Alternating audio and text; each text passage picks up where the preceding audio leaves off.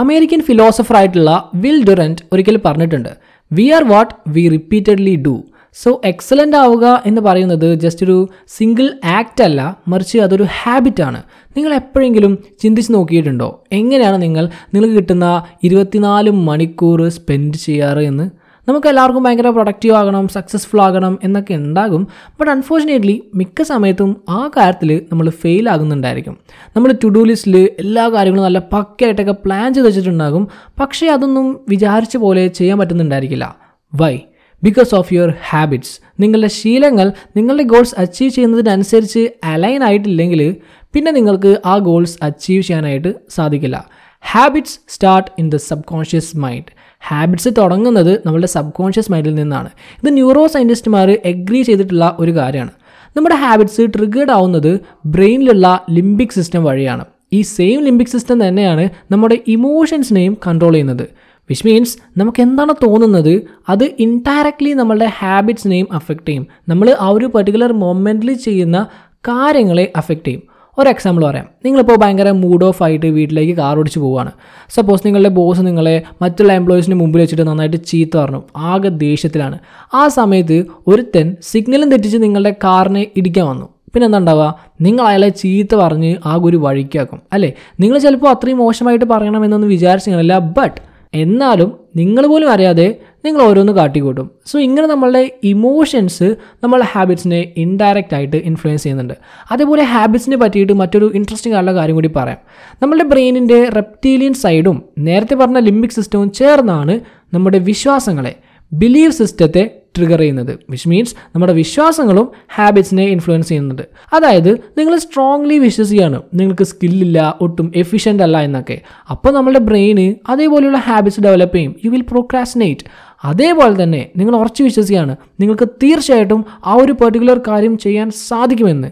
അപ്പോൾ അതിനനുസരിച്ചുള്ള ഹാബിറ്റ്സ് നമ്മളുടെ ബ്രെയിൻ ഡെവലപ്പ് ചെയ്യും ആൻഡ് ഇവൻച്വലി നിങ്ങൾ ആ ഗോൾ അച്ചീവ് ചെയ്യുകയും ചെയ്യും. സോ ഇന്ന് നമ്മൾ സംസാരിക്കാനായിട്ട് പോകുന്നത് ഹാബിറ്റ്സ് നിങ്ങളുടെ ആഗ്രഹത്തിനനുസരിച്ച് മാറ്റിയെടുത്ത് അതുവഴി നിങ്ങളുടെ ഗോൾസ് അച്ചീവ് ചെയ്യാനായിട്ടുള്ള അഞ്ച് സൂപ്പർ ടിപ്സാണ് സോ ലെറ്റ്സ് ഡു ഇറ്റ് ആദ്യത്തെ കാര്യം develop a strong faith in your capability to reach your goals നിങ്ങൾക്ക് നിങ്ങളുടെ ഗോൾസ് അച്ചീവ് ചെയ്യാൻ സാധിക്കും എന്ന് സ്ട്രോങ് ആയിട്ട് വിശ്വസിക്കുക. നിങ്ങളുടെ വിശ്വാസം ആവശ്യത്തിന് സ്ട്രോങ് ആണ് എന്നുണ്ടെങ്കിൽ നമുക്ക് ചെയ്യാൻ കഴിയും എന്നുള്ള ആ ബിലീഫ് സിസ്റ്റം നെക്സ്റ്റ് എന്ത് സംഭവിക്കണം എന്നതിനുള്ള സിഗ്നൽസ് ലിംബിക് സിസ്റ്റത്തിലേക്ക് അയക്കും സോ നമ്മൾ വിചാരിക്കുന്നത് പോലെ കാര്യങ്ങൾ സംഭവിക്കുകയും ചെയ്യും.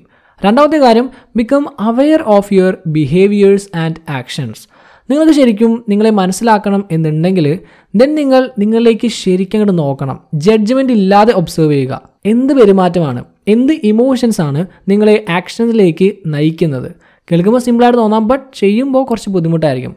മോശം ഹാബിറ്റ്സ് ആണ് നമ്മളിപ്പോൾ ഫോളോ ചെയ്യുന്നത് എന്ന് അറിയുമെങ്കിൽ പോലും അത് മാറ്റാതിരിക്കാനുള്ള എക്സ്ക്യൂസസ് നമ്മൾ കണ്ടെത്തും അല്ലേ? ബട്ട് നിങ്ങൾ നിങ്ങളുടെ ഹാബിറ്റ്സിന് ശരിയായ അറ്റൻഷൻ കൊടുത്തു കഴിഞ്ഞാൽ കോൺഷ്യസ്ലി അവെയർ ആയി കഴിഞ്ഞാൽ നിങ്ങളുടെ ഇന്നർ പവർ ബിലീഫ് സിസ്റ്റം ആ ഹാബിറ്റ്സ് മാറ്റിയെടുക്കാനായിട്ട് ഹെൽപ്പ് ചെയ്യും.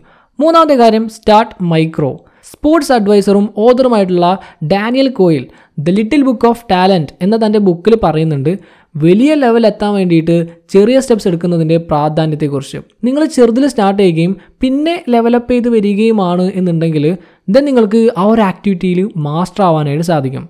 നാലാമത്തെ കാര്യം repetition is king. Long lasting habits create ചെയ്യണം എന്നുണ്ടെങ്കിൽ അതിന് റിപ്പീറ്റേഷൻ ആവശ്യമാണ്. നിങ്ങൾക്കൊരു മോശം ഹാബിറ്റ് മാറ്റി പകരം പുതിയൊരു ആക്ടിവിറ്റി കൊണ്ടുവരണം എന്നുണ്ടെങ്കിൽ ദെൻ ആ പുതിയ ഹാബിറ്റ് നിങ്ങളുടെ സബ് കോൺഷ്യസ് മൈൻഡിന്റെ ഒരു പാർട്ടാകുന്നത് വരെ കോൺഷ്യസ്ലി റിപ്പീറ്റ് ചെയ്തുകൊണ്ടിരിക്കണം. അഞ്ചാമത്തെ കാര്യം fall in love with your self identity actually ഈ ഒരു ലോകത്ത് ഇൻഫർമേഷൻ കൊണ്ട് നമ്മൾ ഓവർലോഡ് ആയിട്ടിരിക്കുകയാണ്. സോ ഈ ഒരു ടൈമിൽ നമുക്ക് റെലവന്റ് ആയിട്ടുള്ള കാര്യങ്ങൾക്ക് ശരിക്കും ശ്രദ്ധ കൊടുക്കുക എന്ന് പറയുന്നത് കുറച്ച് ചലഞ്ചിങ് ആയിട്ടുള്ളൊരു കാര്യം തന്നെയാണ്. നമുക്ക് നമ്മളുടെ പ്രയോറിറ്റീസ് ശരിക്കും മനസ്സിലാക്കാനായിട്ട് സാധിച്ചിട്ടില്ലെങ്കിൽ ദെൻ നമ്മൾ കുറേ നേരം ഓവർ തിങ്ക് ചെയ്ത് ടൈം വേസ്റ്റ് ചെയ്യും.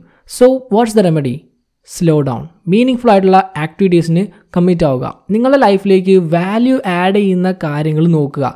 ദെൻ അതിനാവശ്യമായിട്ടുള്ള ഹാബിറ്റ്സ് ഫോം ചെയ്യാനായിട്ട് ശ്രമിക്കുക. Okay so life is for living not for imprisonment ശീലങ്ങൾ നിങ്ങളുടെ സെൽഫ് ഐഡന്റിറ്റിയെ പ്രിസണലാക്കി നിർത്താനായിട്ട് സമ്മതിക്കരുത്. പകരം ശീലങ്ങളെ നിങ്ങൾക്ക് നിങ്ങളെ തന്നെ ശരിക്കും മനസ്സിലാക്കാനും ഒരു മീനിങ് ഫുൾ ആയിട്ടുള്ള ലൈഫ് ജീവിക്കാനും വേണ്ടിയുള്ള ഒരു ഗേറ്റ് വേ ആക്കി മാറ്റുക. Okay so that's all for day thank you so much for your time have a nice day